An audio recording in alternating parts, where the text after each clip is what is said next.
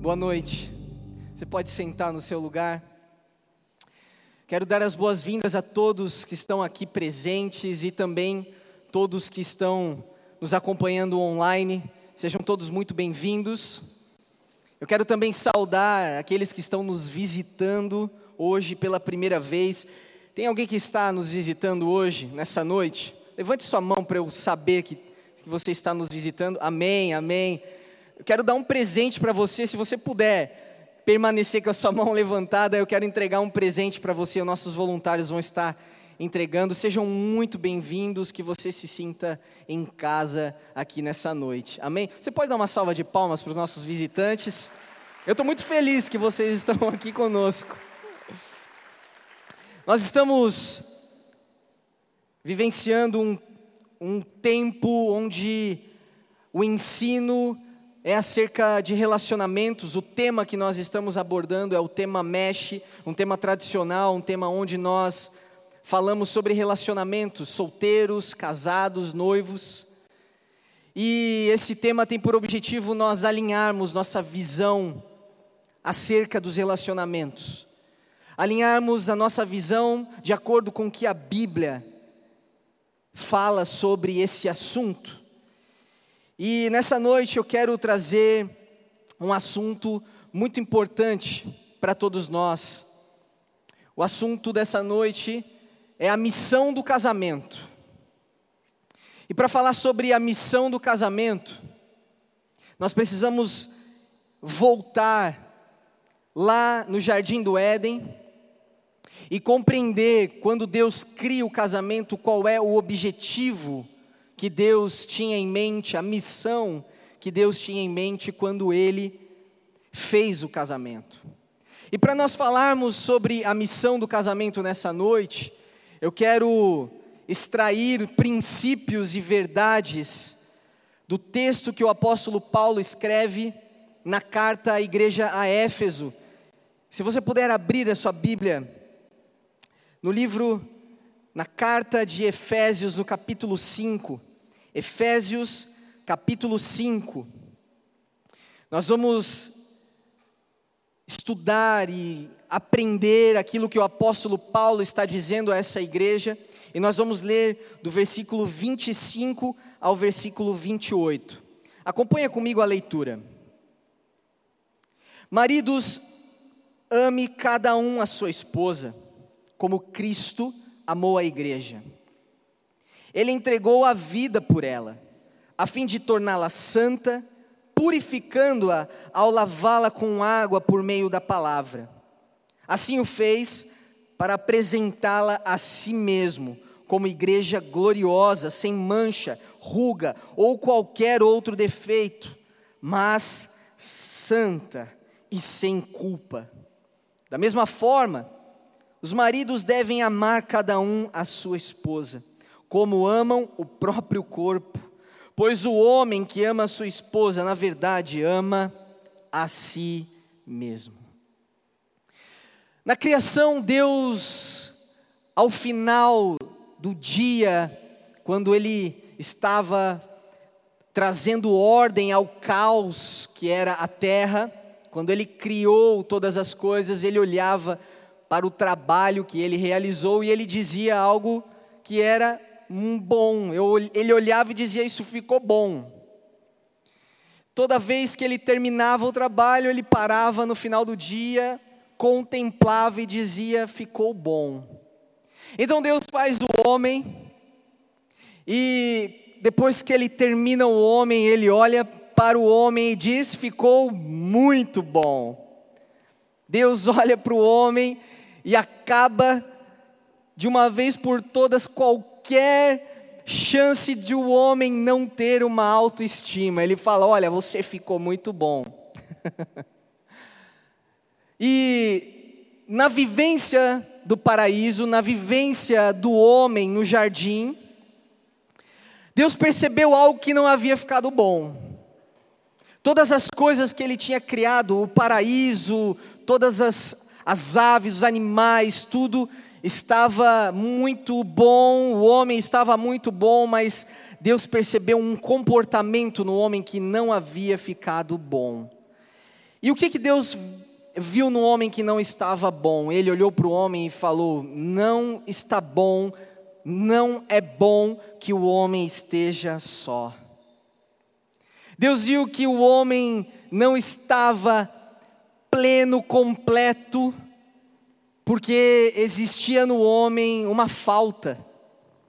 Isso é muito interessante, porque mesmo em meio à perfeita comunhão com Deus, mesmo em meio a um paraíso, o homem ainda tinha necessidade de um relacionamento com uma mulher.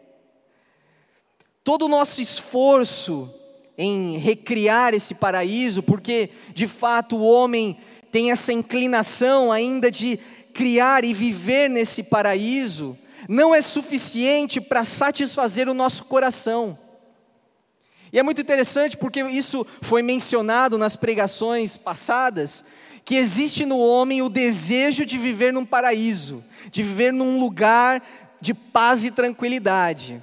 Talvez você já ouviu alguém dizer: tudo que eu quero é uma casinha simples, eu quero numa fazenda colher os frutos, cuidar da vaquinha, ter os animais e viver uma vida assim em paz, longe dessa correria. Nós vemos, por exemplo, em músicas isso relatado. Tem um cantor aqui do sul que ele diz que ele queria fazer uma casinha no alto do morro e era só isso que ele pediu para já. Ele só queria essa casinha simples, contemplar a paisagem e viver como se fosse o paraíso. Eu mesmo, quando era jovem, eu tinha um sonho de fazer uma viagem, uma surf trip, de surfar as melhores ondas em praias paradisíacas e pescar um peixe, fazer esse peixe na brasa e viver nesse paraíso ao estilo Lagoa Azul, assim, sabe?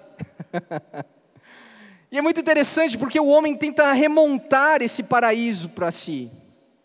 E ele tenta remontar esse paraíso com luxo, com conforto, com prazeres do mundo, com dinheiro, mas todas essas coisas são insuficientes para satisfazer o homem, porque somente o amor é que satisfaz um homem. E foi isso exatamente que Deus tinha, havia percebido em Adão que, a, que mesmo em meio ao paraíso ainda faltava o um amor, o amor em, de um homem e de uma mulher. E isso nos faz pensar que você corre um risco. Que risco? O risco de viver a sua vida tentando criar um paraíso e ainda assim viver sozinho, se sentindo sozinho o risco de estar em um relacionamento, num casamento, num matrimônio e ainda assim não se sentir satisfeito. Por quê? Por não saber qual é a missão do casamento. Não se sentir satisfeito por não, por não saber qual é o objetivo do casamento. E eu quero levantar essa pergunta para todos nós nessa noite. Qual pergunta? Qual é a missão do casamento? Qual é a verdadeira missão do casamento? E para responder essa pergunta, nós vamos extrair realidades espirituais, verdades bíblicas, para que nós possamos descobrir qual é a missão do casamento e viver de fato essa missão. E o primeiro ponto para responder essa pergunta é que um casamento que tem uma missão é um casamento que começa com uma verdadeira amizade. O que Paulo está trazendo para nós aqui é um paralelo do relacionamento de Cristo e a igreja, do marido e da mulher. E quando nós olhamos para a esposa que Deus entregou a Adão, porque o próprio apóstolo Paulo ele traz ele relembra Gênesis nesse, nessa porção da carta aos Efésios. Quando nós olhamos Deus entregando Eva a Adão, quando ele tira a, a, mulher da costela, e existe toda essa poesia de quando Adão olha para a mulher e diz: Essa é osso dos meus ossos, carne da minha carne. Quando ele tem essa sensação, esse sentimento de que agora sim, Deus, Estava faltando algo, mas agora, quando eu vi essa belezura na minha frente, essa coisa maravilhosa, esse ser incrível, esse ser encantador, meu coração disparou. e ele escreveu até uma canção, um poema, um sertanejo universitário. Eu amei te ver, Eva, eu amei te ver. Mas quando ele sentiu isso, não foi pelo fato de que Adão estava precisando de uma mulher para fazer sexo, ele não estava precisando de uma mulher para viver um romance fantasioso, melancólico, de ficar escrevendo nas árvores corações A e E, Adão e Eva. Não! O que Adão sentiu foi o suprimento de uma companheira que ele precisava, de uma verdadeira amiga que ele estava desejando, que no coração dele precisava. Adão, ele não precisava apenas de uma amante, mas ele queria uma amiga verdadeira, essa amizade profunda, uma amizade espiritual. E quando está escrito lá em Gênesis, a qualidade dessa amizade, a palavra descrita, a palavra hebraica descrita é a palavra alup. A palavra alup, ela descreve melhor amigo, significa melhor amigo, significa intimidade. Essa palavra hebraica remete a, um, a uma confidente, uma amizade de confidente, de uma confidencialidade especial. Não é qualquer amizade, não é uma simples amizade, é a amizade, é a maior amizade. O peso que essa palavra traz, essa amizade, é uma profundidade incrível. E nos dias de hoje, a nossa sociedade, está com uma visão de casamento baseada apenas em romance, remetendo o casamento apenas como um relacionamento de romance ou um relacionamento de suprimento sexual. E é por isso que a nossa cultura tem dificuldade de compreender e principalmente de viver esse entendimento de que marido e esposas devem ser amigos, e não simplesmente amigos, mas melhores amigos, amigos espirituais. E o contexto de Éfeso era exatamente esse contexto pagão. Paulo estava escrevendo e estava trazendo esse princípio de casamento, porque nesse tempo em que Éfeso estava vivendo, o casamento era muito associado apenas ao status social. Ou seja, eu vou casar minha filha com o filho do fulano porque ele é rico, e aí a gente junta nossas posses, nossas famílias, vira um tipo de um core, tipo um coronelismo, assim, um, um senhor e antigamente a gente vê que no tempo monarca os reis faziam muito isso. O casamento era para criar alianças com outros reinos. A mentalidade de casamento era simplesmente para aumentar o, o padrão social, aumentar as riquezas, as posses. Então, não importa se o noivo ou a noiva são amigos ou se conhecem ou não, importa que eles vão se casar para que a gente possa melhorar nosso status social, ou até mesmo para uma felicidade romântica, apenas para suprir carências emocionais. Vamos casar para suprir nossas carências. Então, o contexto que Éfeso estava vivendo era exatamente esse. E Paulo ele traz uma ênfase ao casamento. Quando ele relata essa porção, no versículo 26, ele diz que Jesus amou sacrificialmente a igreja, e o marido precisa, de igual forma, amar sacrificialmente a sua esposa, a fim de trazer santificação a ela. O objetivo de Jesus amar a igreja é torná-la santa. O objetivo do amor sacrificial de Jesus era purificar a igreja, era, lavar ela com água, por meio da palavra. Jesus quer purificar, Jesus quer lavar a sua igreja, Ele quer apresentar ela com beleza, radiante no dia do casamento. E é muito interessante porque existe uma tipologia, uma figura do casamento judaico.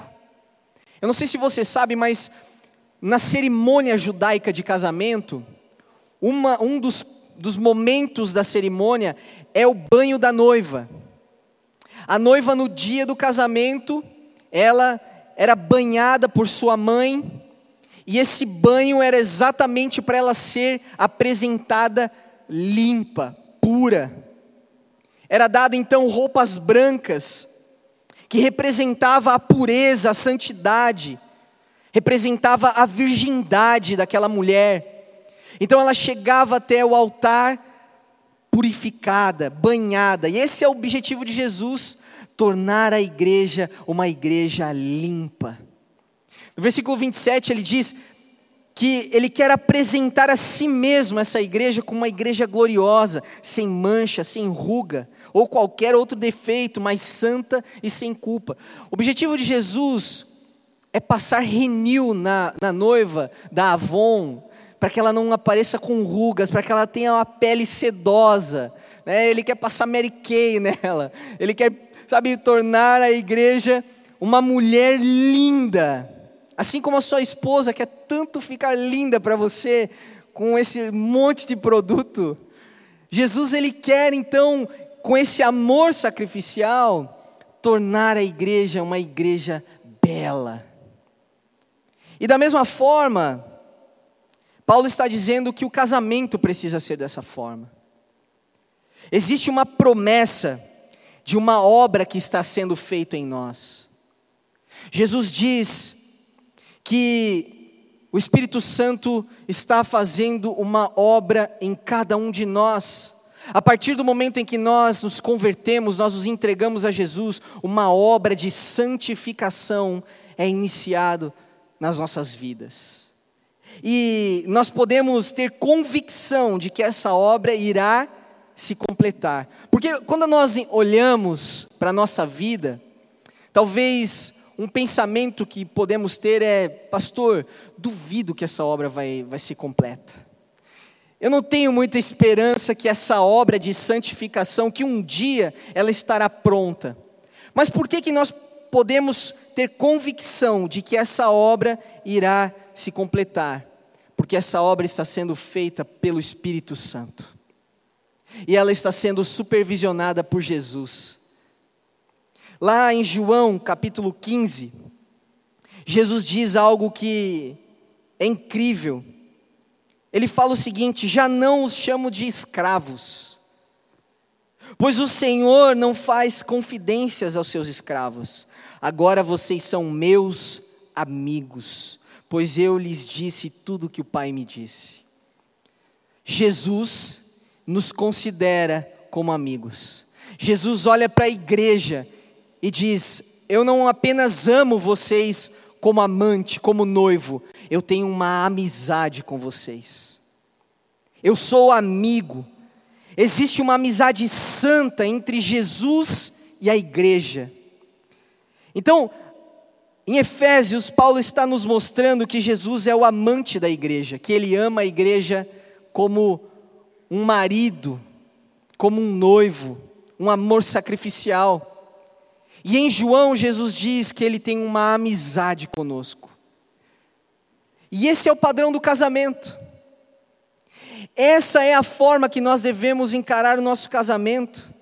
Esse é o verdadeiro modelo para os nossos casamentos. O modelo de nós sermos amigos íntimos das nossas esposas, dos maridos, e também sermos amantes que amam sacrificialmente. Como diz no Provérbio 27, versículo 17: Como o ferro afia o ferro, assim o homem afia ao seu amigo. Como um amigo que quer o bem, que quer o crescimento, que afia para que melhore, assim como nossas amizades cristãs, a comunhão da igreja nos torna pessoas melhores, nos tornam mais cheios do Espírito Santo, nos molda, molda o nosso caráter, ainda mais o casamento, ainda mais essa amizade que existe no casamento, ainda mais esse amor que existe no casamento, precisa cooperar para nos moldar. Portanto, se no, cas se no casamento um casal não souber qual é a sua missão, se dentro do casamento nós não soubermos responder por que nós estamos juntos, é certo que existe um prazo de validade para esse casamento. Por quê? Aí nós vamos para o segundo ponto. Porque um casamento com missão é um casamento que maridos e esposas são agentes do agir de Deus para a santificação. Nós, como maridos, as esposas se tornaram e são um agente de Deus para a santificação. Então agora você pode olhar para sua esposa e dizer: Você coopera com Deus na minha santificação. você pode olhar para o seu marido e dizer: Você participa, é um instrumento de Deus, é um instrumento nas mãos dele para a minha santificação, para a obra que Ele tem na minha vida. E se você se casou para elevar o padrão financeiro ou para satisfazer alguma carência, a verdade é que vocês estão caminhando sem um rumo. O casamento está sendo um casamento que não tem um objetivo, uma missão, é um casamento que está sendo guiado por circunstâncias. E um casamento guiado por circunstâncias é um casamento frágil. É um casamento em que as tempestades têm o poder, a capacidade para destruir o casamento. Qual é a missão que une profundamente, verdadeiramente um casal? É ajudar um ao outro a alcançar a sua identidade gloriosa em Cristo é, alcançar essa nova criação que Deus está transformando de glória em glória em cada um de nós. Mas aí você pode perguntar, pastor, mas e a paixão no meio disso tudo? Como que fica a paixão, o romance? A paixão ela muda de perspectiva quando nós olhamos o casamento com essa ótica. Porque quando você se apaixonou, talvez, pela sua esposa ou seu marido, você se apaixonou por aquele ser que você estava vendo. Talvez você olhou para ela e viu uma mulher linda, olhos lindos, um perfume delicioso, ou você viu, olhou para aquele homem e disse: Uau, que homem musculoso forte. e aí você se apaixonou por aquilo que você viu instantaneamente. E aí você começou o relacionamento, você casou com aquele homem e você percebeu que aquele homem, aquela mulher não era verdadeiramente essa mulher que você havia se apaixonado. Não era verdadeiro. Aqueles músculos começaram a murchar a barriga começou a aparecer, a careca começou a aparecer, e você falou: Ué, que está acontecendo? Fake news. Nessa ótica, a paixão não é por quem ela é hoje ou ele é hoje, mas é por quem ela vai se tornar em Cristo. É um vislumbre de quem ela é em Cristo, da nova identidade. Não é esse preguiçoso que ele é hoje, sabe? Mas é esse homem maravilhoso que ele é em Cristo.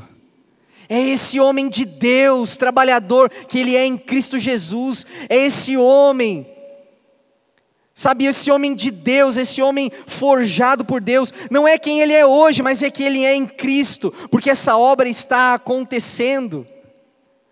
Nós precisamos nos apaixonar com um vislumbre da pessoa que Deus está formando no seu marido e na sua esposa.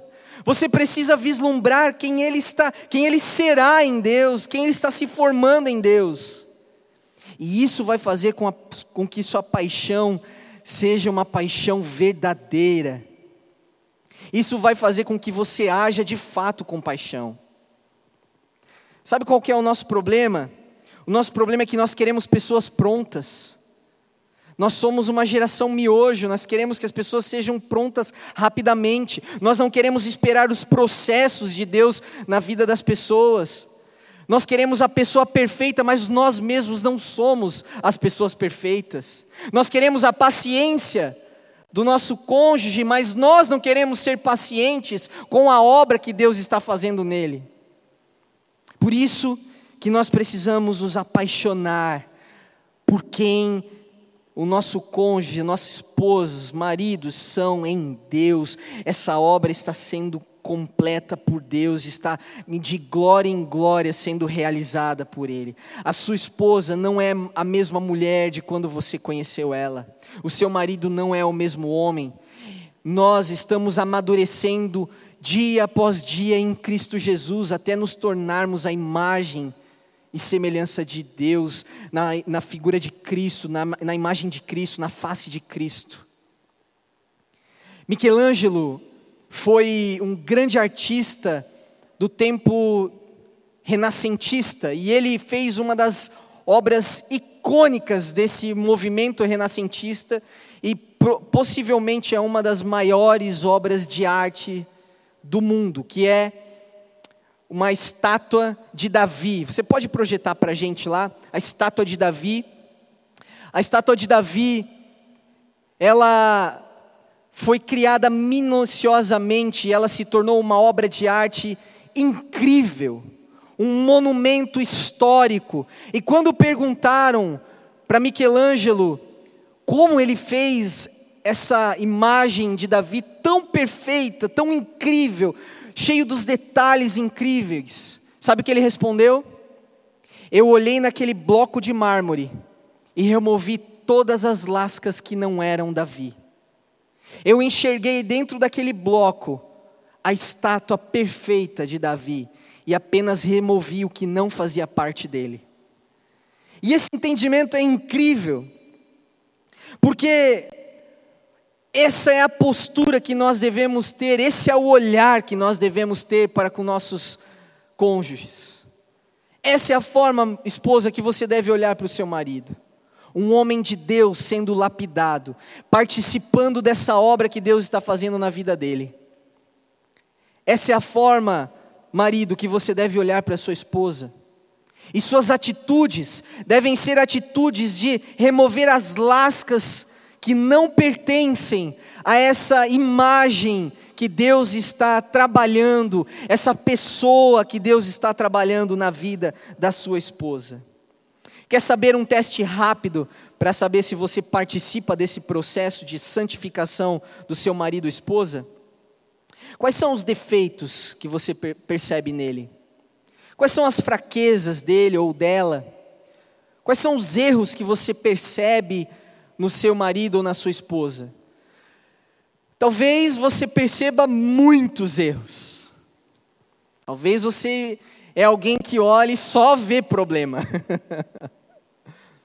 Ou talvez você é uma pessoa que não vê problema algum, é indiferente, sabe? Ah, se tem problema ou não, tanto faz. Mas para saber se você está participando desse processo, é só você saber como você age e reage quando vê erros e problemas no seu marido, na sua esposa. Porque muitos, quando vem um erro, se enchem de iras, de querer uma justiça, mas tu é um preguiçoso mesmo, né? Mas tu é um. Tu nunca vai dar nada. Age de uma forma que mais prejudica essa construção. E a palavra nos fala que quando nós usamos a palavra de Deus, ela é, ela é boa para corrigir, para ensinar, ela é boa para encorajar, para consolar. Então, nós devemos agir diante dos erros dos nossos maridos, esposas, como alguém coopera com Deus para melhorar essa pessoa, como quem está aliado a Deus para que os pecados, os erros, as fraquezas de maridos e esposas sejam ajustados por Deus. O que sustenta um casamento é esse compromisso. O compromisso com a santidade da sua esposa, do seu marido. Um compromisso em você participar, em ver e enxergar nela enxergar nele a imagem que Deus está transformando, conformando e participar desse processo de santificação. Essa missão une profundamente maridos e esposas. E Paulo diz que Cristo morreu para nos santificar. Cristo se entregou para nos santificar. Isso quer dizer que maridos e esposas devem ajudar um ao outro a amar mais Jesus do que amam a si mesmos. Maridos, se as suas esposas amam mais Jesus a cada dia, você está sendo um verdadeiro marido. Esposas, se o seu marido tem amado, tem se entregue, tem buscado mais a Deus por sua causa, você está cumprindo de fato essa missão de ser esposa. Eu quero trazer para você um trecho de uma série chamada The Chosen, que é o momento onde Pedro está explicando para sua esposa que foi chamado por Jesus para ser um discípulo de Jesus.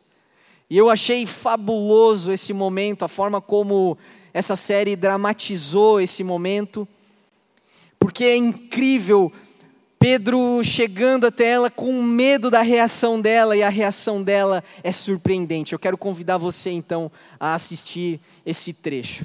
Pode rodar lá para gente. Então, eu trabalhei por horas na noite passada e eu não consegui pescar nenhum peixe a noite inteira. Aí o André e os rapazes apareceram. Obrigado por isso. Hum. A propósito. E ninguém conseguiu pescar nada a noite inteira. Foi horrível. E hoje de manhã nós finalmente desistimos e fomos para a praia. Mas tinha um professor lá na praia. E o André sabia quem ele era, mas eu falarei sobre isso depois. Ele me pediu para lançar rede, mais uma vez.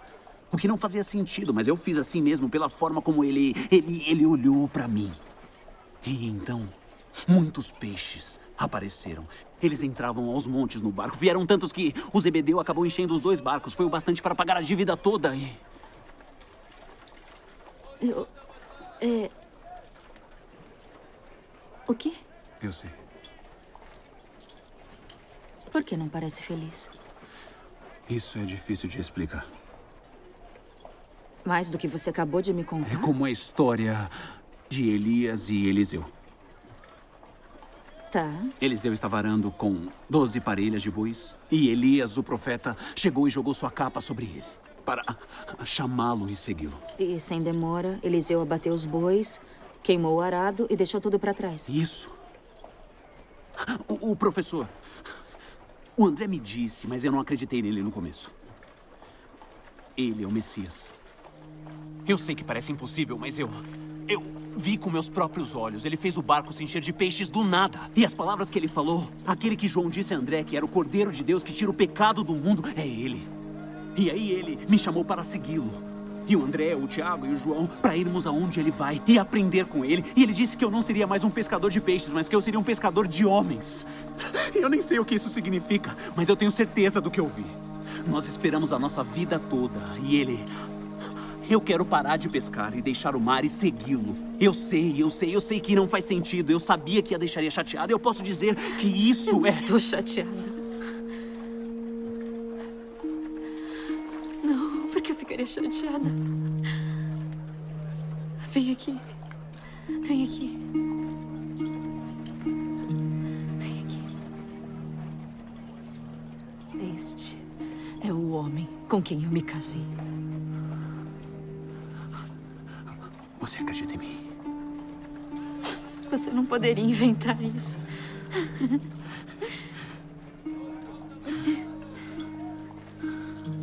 É claro que ele escolheu você. Eu não sei por que ele me escolheu. Eu tentei dizer a ele que eu sou um pecador. Todo mundo é pecador. Eu não sei o que isso significa. E eu não sei como eu vou sustentar você. Pra isso. Então por que tá chorando? Porque alguém finalmente viu em você o que eu sempre vi. Você é mais do que um pescador. Eden, eu. Eu vou viajar algumas vezes. Eu não quero que se sinta abandonada. Você tem que ir com ele. Como eu poderia me sentir abandonada? Eu me sinto salva. Eden. Eden, não vai ser fácil. Quando nós tivemos alguma coisa fácil? No jardim do Éden, no jardim do Éden, Adão não precisava apenas de uma fêmea, ele precisava de uma companheira. Alguém que olhasse para ele da mesma forma como Deus olhava para ele. Eva queria que Adão olhasse para ela não como um pedaço de carne que ele pudesse satisfazer os seus desejos, mas o desejo dela é que ele olhasse para ela como Deus olha para ela. Isso é muito importante. E nesse vídeo ficou retratado exatamente esse propósito do casamento. A esposa de Pedro ficou feliz que Jesus viu nele aquilo que ela já via nele. Ela não via ele como um pecador, ela via ele como um pescador de homens. E quando ela ficou sabendo, ela se alegrou.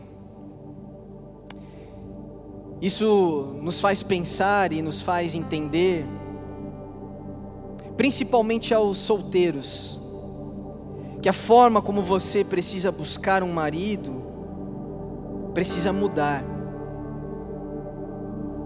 Você precisa buscar um marido que olhe para você como Deus olha para você, enxergando o que Ele enxerga em você. Você precisa buscar uma esposa, meu irmão, não que satisfaça os seus desejos, para que você viva apenas um romance, mas buscar uma esposa que seja de fato uma companheira, uma amiga, uma amiga espiritual. Por quê? Porque isso nos leva até o terceiro e último ponto que nós precisamos extrair. Um verdadeiro casamento, o casamento que tem uma missão, é um casamento poderoso. O casamento tem poder de mudar toda a sua vida. A pessoa com que você escolhe caminhar no casamento pode mudar completamente a sua vida. Tanto destruí-la, como impulsionar, construir, edificar. A palavra diz que a esposa tola destrói o lar mas a esposa sábia, ela constrói junto com Deus o lar. Isso vale para maridos também. A Bíblia afirma, e ela é categórica nisso, de que é impossível nós termos o caráter de Cristo vivendo sozinhos. Ela deixa evidente que existe uma jornada e que nós devemos compartilhar nossas vidas com irmãos, irmãs, amigos do coração. E a melhor amizade, a amizade mais profunda, a maior amizade humana possível para essa aventura que Deus nos chamou para viver, a aventura de vivermos a vida e sermos transformados de glória em glória. Essa amizade é a amizade das nossas esposas e dos maridos. E é interessante, porque Paulo, nesse trecho, no versículo 28, ele associa o casamento à saúde do corpo. Ele diz que os maridos devem amar as esposas como amam o próprio corpo. E o casamento precisa ser esse relacionamento humano profundo o mais íntimo, ao ponto de que se você fizer mal ao seu marido, você está fazendo mal a si mesmo. Esse relacionamento tão entrelaçado, ao ponto de ser um, uma só carne. E se você fizer mal à sua esposa, você vai, vai estar fazendo mal a si mesmo. Se você decide cuidar do seu casamento, de qualquer forma, ou da forma que você bem entender, certamente que o seu casamento será um fracasso. Talvez você permaneça casado por anos e anos, até o final da sua vida. Mas se o seu casamento não tiver essa missão, se ele não for poderoso, através dessa missão que Deus está dando ao casamento, você vai chegar ao final da sua vida e ver que todos esses anos foram em vão. Porque um casamento forte, poderoso, é um casamento que, mesmo que as circunstâncias são difíceis, mesmo que vem pandemias, crises econômicas, desemprego, problemas, problemas emocionais, depressão, instabilidades, se o seu casamento é poderoso, é forte, todas essas circunstâncias não importam. Porque o seu casamento é como Jesus comparou aquela casa construída num fundamento.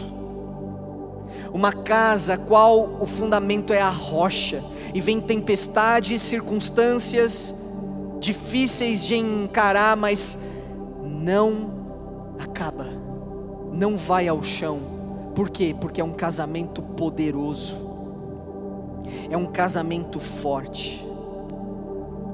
Um outro provérbio, capítulo 17, versículo 1 diz: Melhor é um bocado de pão seco com paz e tranquilidade, do que uma casa repleta de carnes nobres e contendas.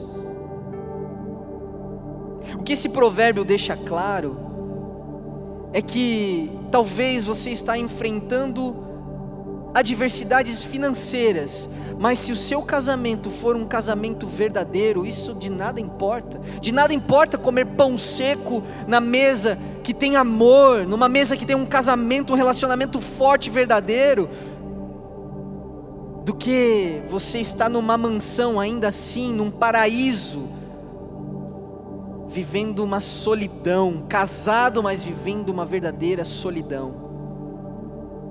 A chave para viver o casamento poderoso é a amizade espiritual entre o homem e a mulher.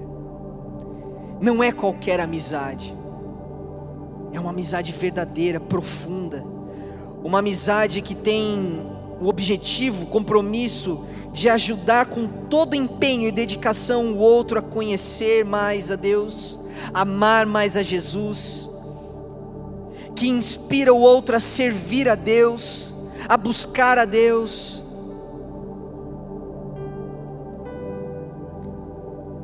Essa é a missão do casamento.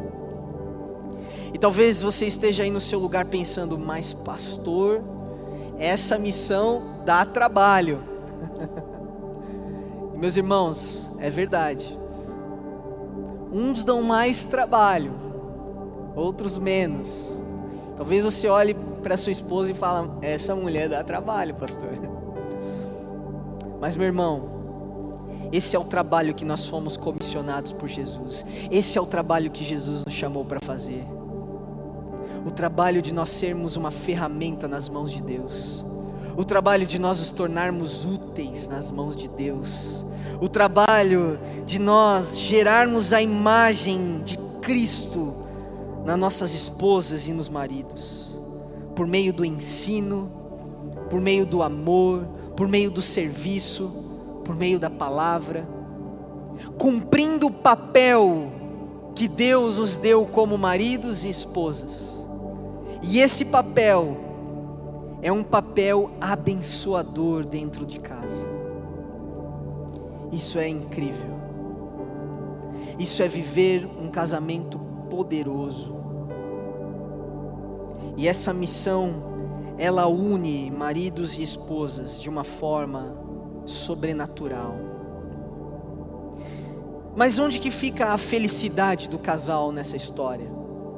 Como que o casal se torna feliz então? Quando o casamento é vivido nesse propósito, nessa missão, a felicidade, ela é a consequência da santidade. A maior felicidade, a felicidade verdadeira, é a felicidade que provém de uma santidade, da santidade, da vida santa, da vida santa. O pecado, ele até gera uma felicidade, mas é uma felicidade falsa, momentânea, vazia. Mas a vida de santidade gera uma felicidade real, duradoura. E um casamento que tem esse compromisso com a santidade, desfruta de uma felicidade real, uma felicidade que perdura anos após anos. Feche seus olhos por um momento. Talvez mediante essa palavra, você percebeu o desafio que você tem no seu casamento, ou o desafio que você tem ao encontrar um marido ou uma esposa. Mas o chamado de Deus para nós não é o chamado de nós buscarmos forças em nós mesmos para sermos agentes de Deus. Agentes de Deus na transformação, na santidade do nosso cônjuge. Mas essa força precisa vir do Espírito Santo. Ele é quem está fazendo essa obra, Ele é quem sabe o que o seu marido ou sua esposa precisa, e é para Ele que nós precisamos perguntar como podemos cooperar nessa obra de santidade. Mediante essa palavra, precisamos resgatar a paixão de vislumbrar o homem e a mulher que nós temos como companheiros o homem que eles são em Cristo, o homem, a mulher que, eles são em Cristo. Parar de olharmos para as falhas, para os problemas, com desânimo, com tristeza, e começarmos a vislumbrar quem eles podem se tornar em Deus, e nos apaixonar por essa mulher, por esse homem assim como Michelangelo vislumbrava Davi naquele bloco de mármore. Nessa noite, o chamado de Deus para nós é que nós possamos vislumbrar as nossas esposas, nossos maridos, como um homem e uma mulher de Deus, santa, doce, amável, graciosa, meiga, virtuosa, um homem incrível, um homem parecido com Jesus. Precisamos buscar em Deus esse, vislumbre. Talvez essa palavra tenha tocado ao teu coração e mostrado que de fato você não tem tido uma amizade espiritual, que a sua esposa, o seu marido não é o seu melhor amigo de que talvez você está ainda buscando fora do seu casamento um amigo, de que talvez o seu cabeleireiro é mais amigo seu do que o seu próprio marido. Talvez essa amizade ela não está sendo construída porque quando o seu marido abre o coração, você reage com rancor, você esbraveja, ou quando a sua esposa ela tem falhas e defeitos, você é rude com ela. você é justiceiro, você é grosso com ela. Chegou o momento de nós construirmos uma verdadeira amizade dentro do nosso casamento, porque ela é a chave para nós vivermos a missão de Deus. Ela é a chave para nós vivermos essa missão no casamento. Por isso eu quero orar.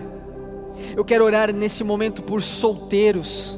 Você que é solteiro, você que como Adão no jardim, no paraíso, está clamando a Deus por um companheiro de verdade, uma companheira, não alguém para ter um romance apenas ou relacionamento sexual, não. Alguém que complete, alguém que satisfaça esse desejo do seu coração. Talvez você é solteiro e você tem chorado diante de Deus, pedindo: Deus, eu quero um homem que me complemente, eu quero um homem que supra o meu coração, o meu desejo, a minha solidão, esse, esse desejo por ser amada.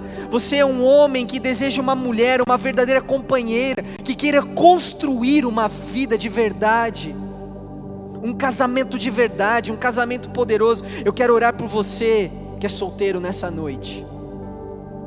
Eu também quero orar pelos casais que estão aqui essa noite, para que pela graça, poderosa, capacitadora do Espírito Santo, Ele possa nos capacitar a viver essa missão no nosso casamento, no dia a dia, para que isso não seja apenas uma direção teórica da palavra, mas seja a nossa realidade nas nossas casas. Se você deseja orar junto comigo, Eu quero que você fique em pé no seu lugar nesse momento, para nós clamarmos a Deus. Fique em pé no seu lugar, você que deseja orar nesse sentido, pelo seu casamento, orar para que você possa se aprofundar numa amizade espiritual com a sua esposa, com seu marido. Se você deseja encontrar uma mulher virtuosa para se casar, se você deseja encontrar um homem companheiro a qual você quer se casar, Vamos orar juntos como igreja. Espírito Santo, eu oro por todos aqueles que se colocaram em pé aqui nesse lugar. E por aqueles também que estão, cada um em suas casas, casais, famílias que estão nos acompanhando online nesse momento. Casamentos que estão caminhando por um caminho tortuoso. Casamentos sem nenhum rumo nenhum objetivo, nenhuma missão, casamentos, ó Pai, onde marido e mulher estão tentando sobreviver aos anos, casamentos que não estão encontrando mais o prazer, a amizade.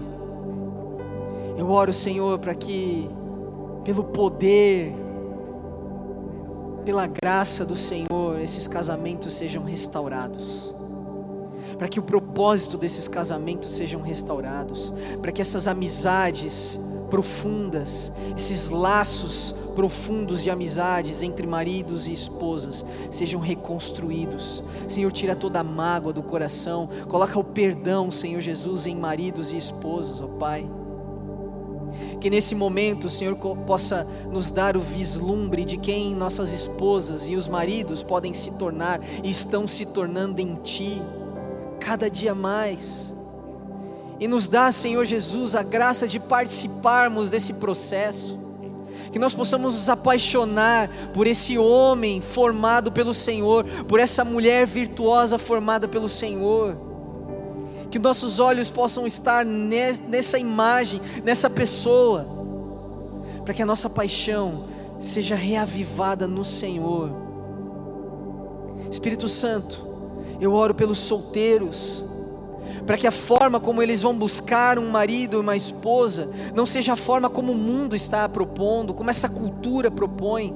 Um casamento pelo status social, um casamento por causa de dinheiro, um casamento por causa de suprimentos emocionais. Não, Senhor, que eles possam buscar um companheiro de verdade, uma amizade espiritual, porque nós sabemos, ó Pai, que podemos estar no paraíso e ainda assim nos sentirmos só, Por isso eu peço a graça. Por isso eu peço, Senhor, que o Senhor nos ajude nessa missão, nesse empreendimento. Nos ajuda, Pai, a vivermos os nossos casamentos e ao chegar no final percebermos que nós cumprimos essa missão que o Senhor nos deu. Eu oro pelas famílias, Senhor. Restaura, Pai, nossos corações. Eu oro pela nossa igreja, para que as famílias dessa igreja, Pai, possam viver de fato essa missão. Eu oro assim no nome de Jesus. Amém e amém. Você pode dar uma salva de palmas a Jesus bem alto.